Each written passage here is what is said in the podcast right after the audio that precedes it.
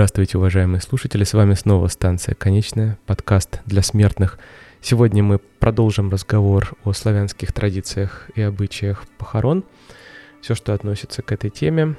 И сегодня я сделал довольно объемный эпизод, ну потому что материала набралось огромное количество, с большим количеством деталей, каких-то уточнений, задействовано много источников. Я постарался сделать его интересным, насыщенным, ну, как всегда, в общем. Опять же, мне пришлось разбить на несколько частей этот эпизод. Я буду делать еще один дополнительный для того, чтобы описать различные ритуалы, окружающие уход человека из этого мира, описание других миров, описание души, все, что вот соотносится с понятием смерти в славянском мифе. Сегодня же я хотел подробнее остановиться именно на обычаях похорон. Итак, мифология похоронных обрядов воспроизводит мифологию свадебных обрядов у славян. Очень взаимосвязаны э, эти два ритуала, причем я об этом расскажу чуть позже, это будет довольно интересно послушать, хоть если не увидеть, то хотя бы послушать, как это звучит во всем. То есть там идет соотнесение свадьбы и Э, уходы из этого мира, смерти, опять же, какое-то вот перерождение, переходы из одного состояния в другое, и в том, и в другом ритуале. Итак, почему именно э, на свадьбу похожи похороны? Потому что уход в иной мир, в иное пространство понимался у славян как обручение с матерью землей. Последние свои часы умирающий, если ему повезло умереть на родной земле, в своем доме, э, проводил как будто в приготовлении к дороге, к какому-то пути. Свои часы последнего он проводил на соломе, которую расстилали на полу. Перед смертью его обмывали водой, одевали в новую одежду для обмывания души, которую славяне представляли как копию, как двойника а, умирающего. Тоже ставили отдельную посуду, сосуд с водой. И если близкие видели, что вода колыхалась в этом сосуде, значит возле нее душа побывала. Все предметы последнего омовения могли таить в себе смерть, поэтому их выносили куда-то за ограду или в поле, там их разбивали, закапывали, сжигали, обязательно разбивали какую-то посуду. Ну вот как на свадьбе бьют тарелку на счастье, здесь обязательно разбивали, например, горшок или кувшин. По весне такие предметы, ну если смерть пришлась на весну, бросали в реку, чтобы их унесла вода. И если умирал хозяин дома, то предметы омовения зарывали во дворе. Чтобы душа без помех могла покинуть тело, стремились не шуметь, не разговаривать. При мучительной смерти ломали конек, то есть поднимали или снимали конек дома, конек избы с крыши. И позднее этот обычай упростили, снимали одну из досок потолка – для этой же цели открывали все двери, окна, печную трубу, развязывали узлы, пояса, а, распускали волосы женщины, если они у них были уложены в прическу. Точно так же делали, кстати, при родах. И не только славяне, это довольно древние обычаи. Для того, чтобы облегчить муки родовые, вот и муки умирающего, нужно было развязать все, что было завязано. Сразу после смерти покойника начинали оплакивать, и Воплощениями плача по умершему, воплощением скорби, тоски являлись Карна и Желя. Карна образована от слова «корите», то есть «оплакивать», и Желя – «жалеть». Желя душит горечью горя, извергает его из огненного рога. В древности, кстати, кладбище называлось в этой связи «жальник». Карна источает громкие траурные стенания, Желя – тихие стоны.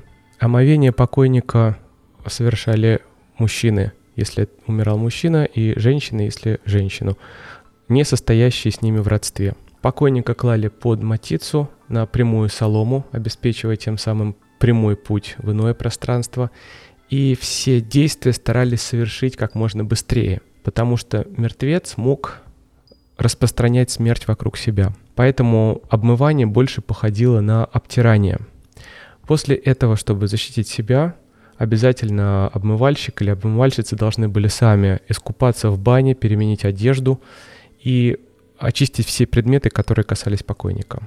При снаряжении покойника в путь соблюдались мифологические принципы левого и правого, то есть чужого и своего. Одежду шили так, чтобы острие иголки было направлено в сторону от шьющего. С этой целью могли шить левой рукой. Одежду могли выворачивать наизнанку. Э, обычно одевали покойников в традиционную одежду. Это обычная ну, бытовая одежда. И саван появился позднее. А, появился он с приходом христианства и популяризацией именно христианского способа захоронения. Умерших девушек наряжали как на свадьбу, как невест.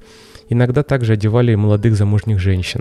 На средний палец правой руки им надевали кольцо, обмытого и одетого покойника клали на скамейку ногами к входной двери, мужчину справа от двери, женщину слева, поперек досок, мужчину вдоль досок.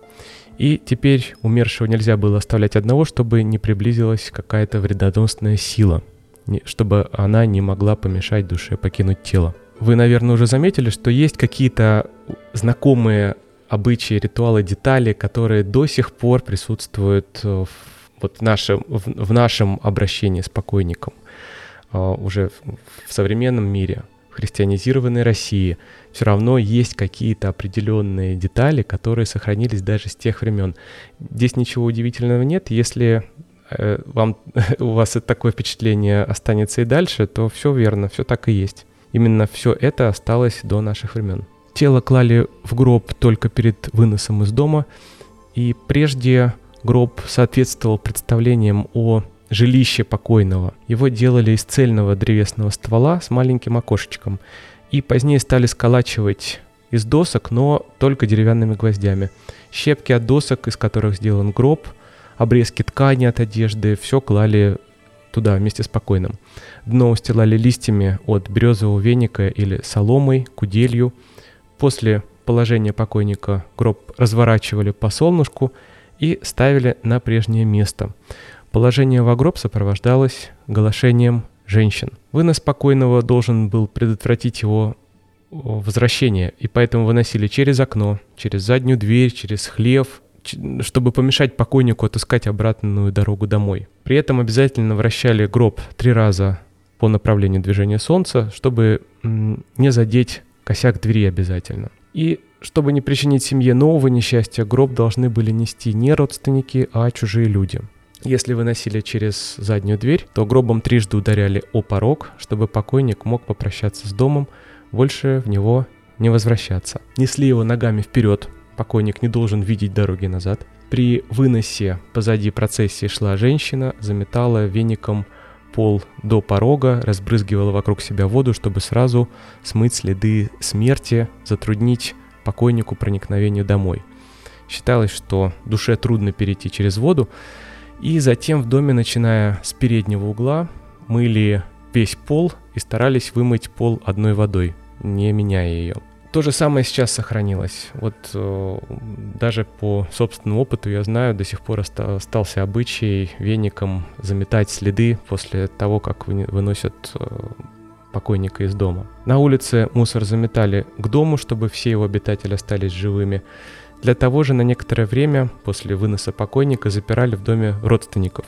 Позади процессии разбрасывали рожь, ячмень, такие же семена бросали на гроб, чтобы больше в доме никто не умирал постели, одежду покойного на несколько дней выносили на улицу или в какое-то помещение, где живут животные или птицы, в курятник, например, где петух должен очистить все это своим криком.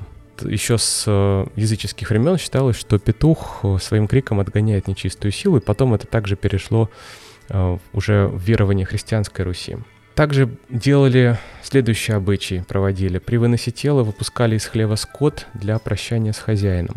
Гроб несли на руках, на полотенцах. Если кладбище находилось далеко, то везли на санях, независимо от времени года, даже летом.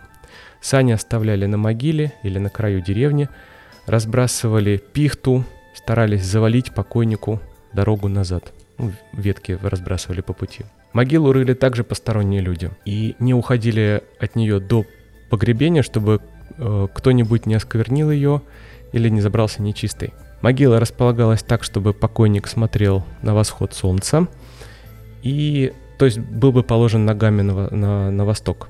Теперь поговорим о формах захоронения. Формы захоронения зависели от э, времени, о котором мы говорим, потому что время соответствует различному, различной картине мира славян. Например, в прославянское время, около середины второго тысячелетия до нашей эры, погребали в землю скорченные трупы в позе эмбриона. Они как бы вернулись в материнское лоно и готовы ко второму рождению.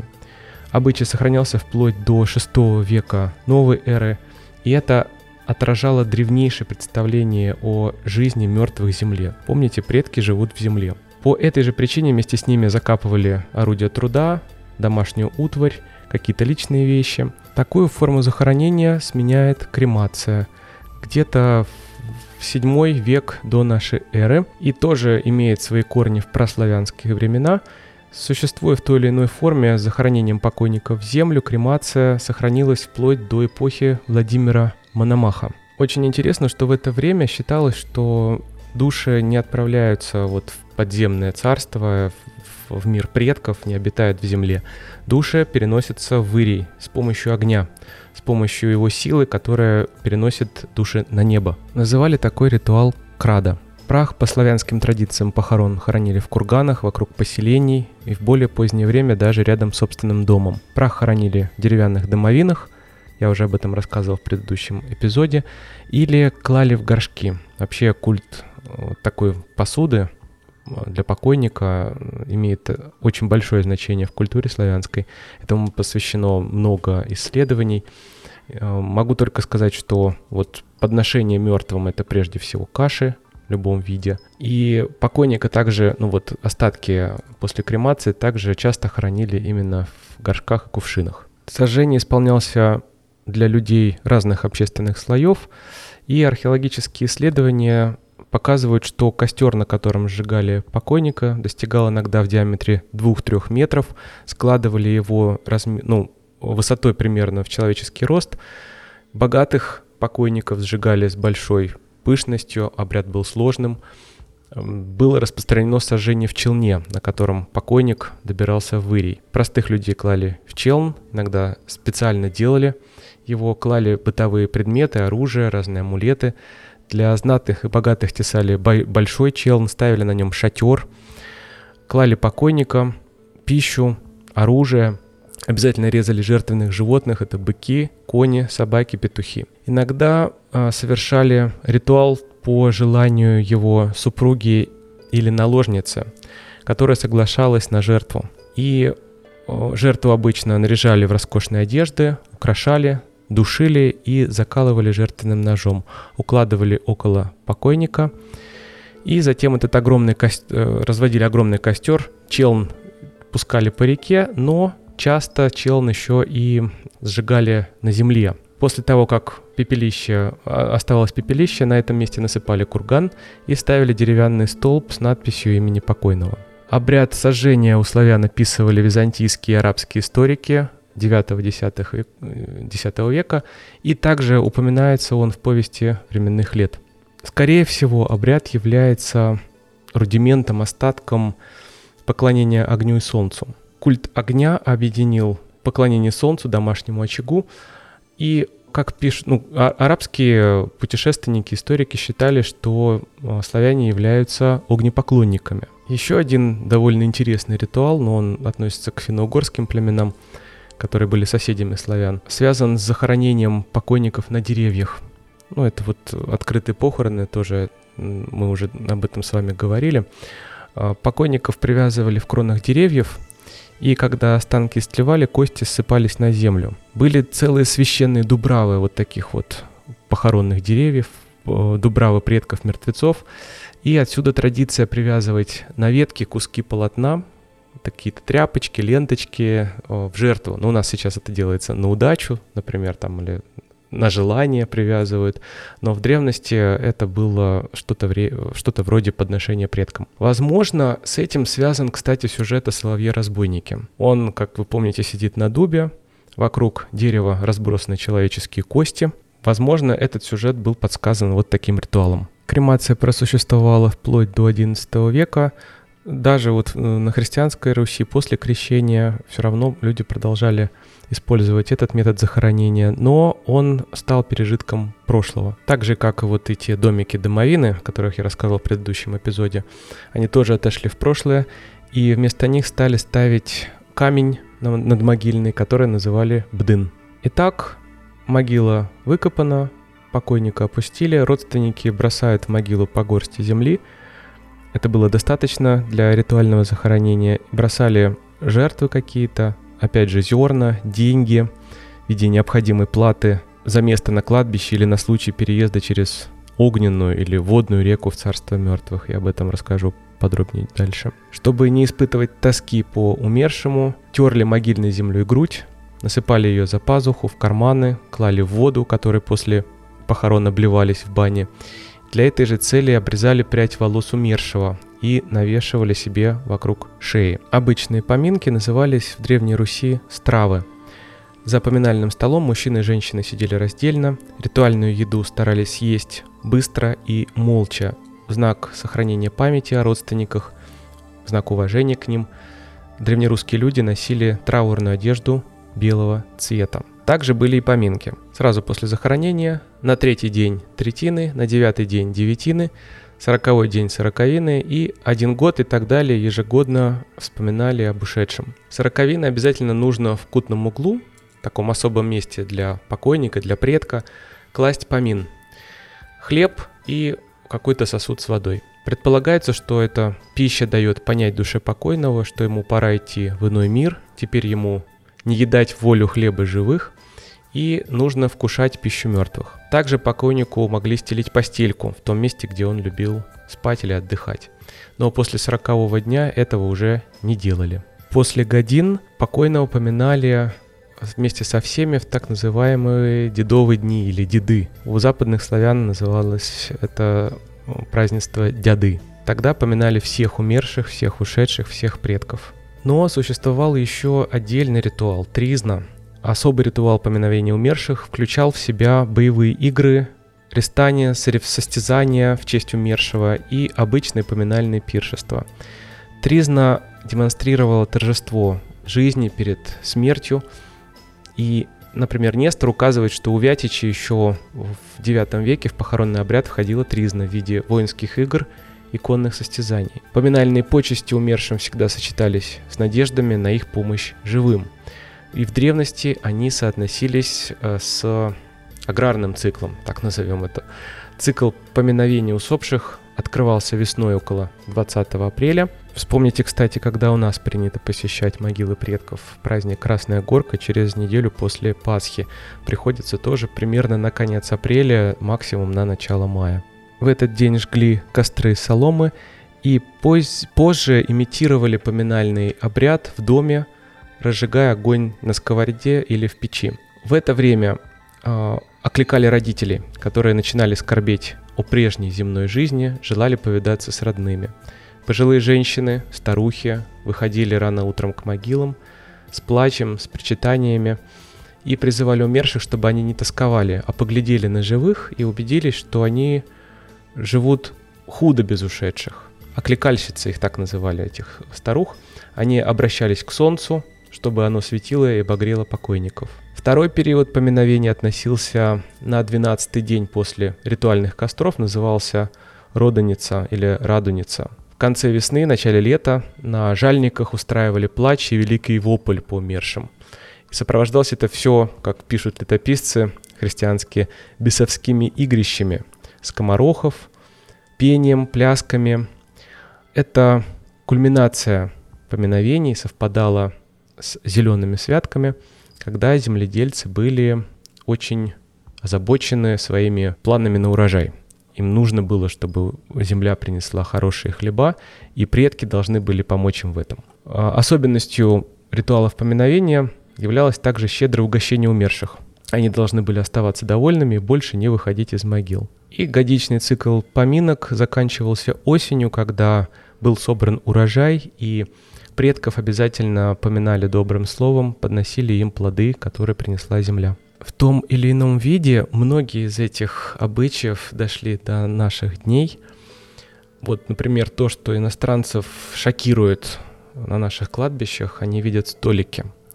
Скамейки и столики на многих могилах. А если могила новая, богатая, там бывают целые столы специально сделанные, каменные столы, за которыми можно сидеть. Для чего это делается, спрашивают иностранцы. И когда им объясняешь, мне приходилось такое делать, что люди приходят сюда поесть, помянуть э, своих предков, умерших, и обязательно выпить стопку водки, например, если человек употребляет алкоголь, и что-то съесть, оставить на могиле. Для них это, для европейцев, это, это что-то за гранью. То есть, когда они это, э, особенно когда они это видят вживую. Они не могут поверить своим глазам, что, это, что эти люди делают. Они сидят на кладбище и едят пищу. На самом деле это абсолютно ритуальное поведение, которое сохранилось, ну вот уже сохраняется на протяжении тысячи с лишним лет как минимум. Ритуальная поминальная еда у славян была как ни странно, очень качественный. То есть действительно отбирались продукты свежие, это был новый урожай, это не как, какое-то старое зерно, например, было. Э, все очень свежее, все очень хорошее. Наиболее широко употреблялись в ритуалах каша, я об этом сказал. В славянской древности она составляла обязательную часть жертвоприношения божествам плодородия. Ели ее по случаю рождения человека, на свадьбы и на смерть. И существовал особый праздник каш, так называемый, который справлялся преимущественно через неделю после посева гречихи. На этот день не работали, варили мирскую кашу, раздавали ее нищим, малоимущим. Кутья или колево имела тоже исключительно ритуала, ритуальное назначение. Это крупяная каша из цельного зерна, чаще всего из пшеницы. Она варилась в горшке, в горшке подавалась на стол или относилась на кладбище при поминовении умерших. Процесс приготовления кути был связан с приметами. Если каша поднимется выше краев горшка и наклонится вглубь печи, то это предвещает благополучие. Если наклониться в устье печи, то дому грозит разорение и несчастье. Во время похоронных и поминальных обрядов кутью подавали с изюмом или с медом. Мед – это знак приобщения к райской сладости, к бессмертной жизни. Особо почитаемое вещество на Руси, еда, как как еда, как питье, мед имел также ритуальное значение. Также обязательной едой славян на похоронах были блины. Ну, первоначально это слово звучало как «млины» от слова «молоть». При поминовении усопших родственников съедали блин. Также в масленичных обрядах, как мы помним, масленица — это тоже своего рода похороны. И постепенно ритуальное значение блинов утратилось, они стали обычным блюдом, хотя на масленицу мы до сих пор едим блины. Ну и теперь давайте поговорим о душе, о том, что это такое в представлении славян и каков ее путь после смерти человека. Тело взято из земли, в нее обращается после смерти. Кости из камня, кровь из морской воды, пот от росы, жилы от корней, волосы от травы. Это происхождение частей человека согласно мифологии славян. Все это скреплено и одухотворено душой – Наиболее распространено соотнесение души с частицей небесного огня. Этот огонь сообщает телу крови теплоту, глазам блеск. Смерть тушит огонь жизни, погружает человека во тьму. Глаза гаснут, блеск этот исчезает, тело становится холодным. При рождении человека образуется его душа, огненная искра. И если над чьим-то домом пролетит звезда, значит там забеременела женщина. А если звезда упадет, то в дом пришла смерть. Душу сравнивали также с дымом или с паром, который исходит из тела. Душа — это дыхание, она вылетает э, из уст умирающего с последним его вздохом. Вещественная душа не умирает, воплощается в новую форму, начинает новую жизнь. То есть переселение души в животных, в птиц, насекомых происходит преимущественно у заложенных покойников. Я об этом рассказывал в предыдущем эпизоде тех, кого не принимает мать сырая земля, кого нельзя хоронить в земле. И главное место на теле принадлежит голове. Она сравнивается с небом, дыхание с ветром, речь с громом, блеск очей с молниями. Душа растет вместе с человеком, чувствует тепло, холод, боль, радость, питается только паром от пищи. При жизни человека она может покидать его во сне, поэтому людям снятся сны – что они путешествуют, попадают в какие-то необыкновенные места. Если человек как-то связан с нечистой силой, он, например, колдун, то душа, покинув его во сне, творит разные злодеяния. Например, украинцы верили, что тело ведьмы остается бездыханным, пока душа, являясь людям в различных обликах, творит какие-то бесчинства. Например, убирает, отбирает у коров молоко, портит вещи. Если в это время изменить положение тела, то возвратившаяся после ночных странствий душа не может войти в свою телесную оболочку и летает вокруг ведьмы. Итак, душа вышла из тела, что ей нужно делать дальше? Для того, чтобы попасть в Ири, ей придется пройти через царство мертвых. Если мы говорим об обычае э, уже более позднем, так скажем, о, о взгляде не на обитание предков в земле, а обитание предков в Ирии. В Ирии лежит за царством мертвых, за царством Кощея и Мары, и соединяет мир мертвых и мир живых Калинов мост. Вы наверняка слышали это название, может быть, не вдумывались в значение этого слова. Калинов мост не сделан из калины, а он раскаленный. Раскаленный до красна, как ягоды калины. Здесь очень образный язык, он кстати, вот если вы читаете былины древнерусские, они довольно в чем-то ну, схожи с э, сагами викингов. Потому что образность, метафоричность, описание предметов, описание людей, описание действий, она действительно похожа. Ну так вот, Калинов мост соединяет два берега. Берег Жива — это наш берег, мир живых, и берег Мара, мир мертвых. Под Калиновым мостом течет река Смородина. Тоже а, образное сравнение, она тоже красного цвета, как смородина, ну и не только поэтому, она издает смрад. Смород — это тяжелый дух. Река огненная, э, вплавь ее могут пересечь только богатыри или герои, если они реку задобрят. Всех остальных, которые не выказывают уважение реке, она топит. Но Обычные души, души праведные, души честных людей проходят через Калинов мост, через, кален... через этот раскаленный мост. Кто встречает их на том берегу? Разумеется, Кощей и Мара. Праведников они должны пропустить дальше, в Ирий. И мост охраняет, как всегда, разумеется, царство мертвых охраняет существо обязательно. В наших былинах, в русских былинах это или Змей Горыныч, или Чудо-Юдо. Почитайте сказку «Битва на Калиновом мосту». Это, опять же, отголосок, остаток того, чем жили наши предки. Это не просто сказка, это пересказ очень интересное а, событие, так скажем, да, мифологического, когда герои останавливают вторжение сил вот из этого мира тьмы, когда они останавливают чудо-юдо, которое пыталось перейти через Калинов мост в мир живых. Кстати, примечательно, что у нас опять дракон. Хотя, казалось бы, где славяне, а где драконы. Но, так или иначе, этот образ опять всплывает а, в сознании, в подсознании. Вернемся к Юнгу. У меня очень много ассоциаций возникает в последнее время, потому что чем больше узнаешь, тем все сложнее и сложнее нейросеть. Так вот, Юнг в замечательной книге, ну и его ученики в замечательной книге «Человек и его символы» описывали что означает дракон во сне, что означает дракон э, в мифах, почему он охраняет проход в подземный мир? И почему герою его нужно победить. Ну, если э, исходить из идеи Юнга, то дракон это не какое-то там реальное или мифическое существо, это часть психики, с которой сталкивается сознание, его активная часть. И эту часть психики нужно победить, преодолеть ее, побороть подчинить себе для того, чтобы обрести целостность, ну, в понимании Юнга. Так вот, это мы говорим о героях-мужчинах, то есть это обычно мужской сон, мужской миф, все, что связано именно с, с мужским миром. И герой-мужчина, богатырь, рыцарь, который побеждает дракона. Так вот, часть психики, которая обозначена драконом, она имеет весьма необычное значение. Если у вас будет время, обязательно поинтересуйтесь, что же это такое, какую именно часть психики должен подчинять себе мужчина. Дракон охраняет проход в мир мертвых, в иной мир, или сокровище, или какую-то вещь, которую должен заполучить герой, чтобы стать действительно выдающимся, непобедимым, доказать свою, а, опять же, ну, сверхчеловеческую природу.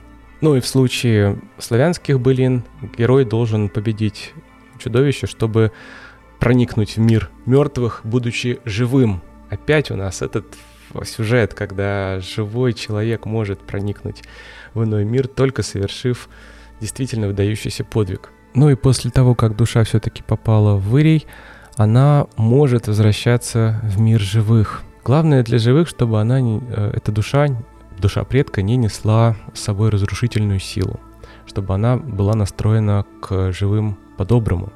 Связь тела и души сохраняется и после смерти.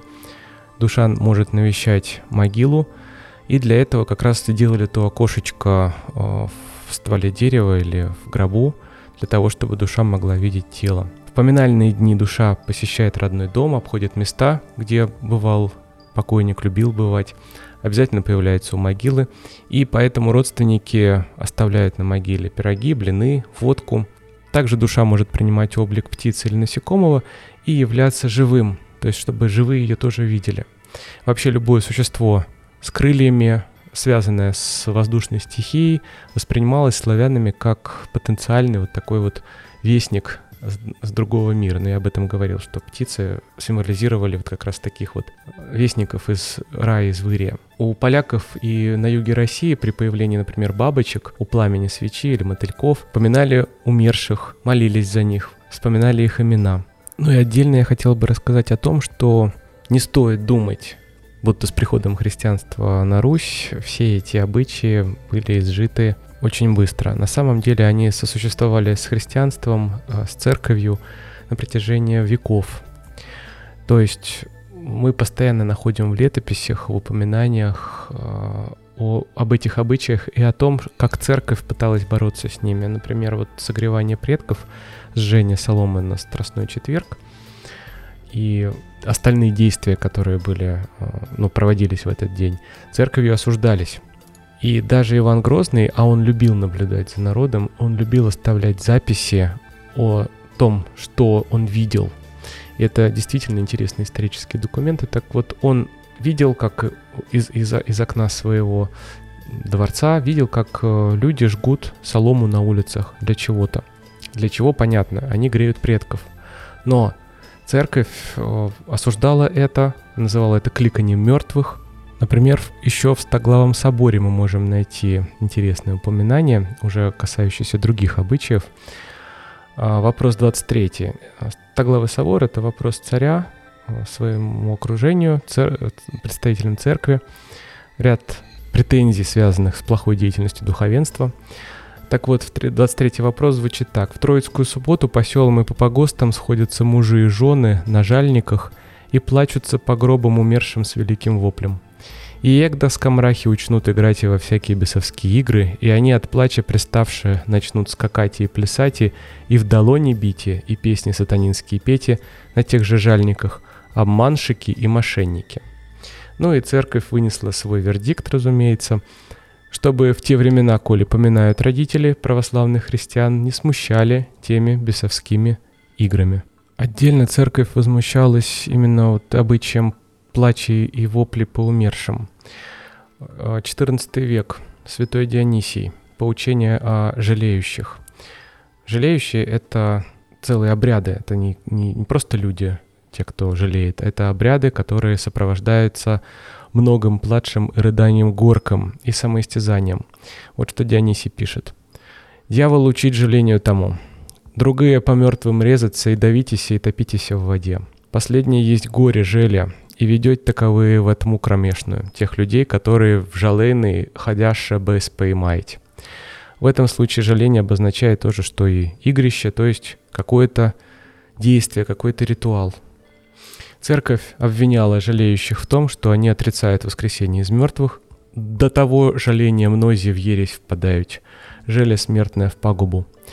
Участникам жалений церковь отказывала в покаянии в причастии особо выделенные жалеющие женщины, видимо, а, плакальщицы или вопленицы. Написано в эдикте «Аще бо жена не верна, то и муж нечист». Как мы видим сегодня, действительно многие обычаи, ритуалы утрачены, утеряны, стерлись, Но отзвук этих традиций все равно остался. Мы также поминаем наших умерших, мы также навещаем могилы и даже приносим им подношения. Все это является частью культа предков. Просто подумайте об этом. Мы до сих пор живем культом предков. Вот настолько глубокие наши корни. Мы едем дальше, до станции конечная. Помните, жизнь прекрасна.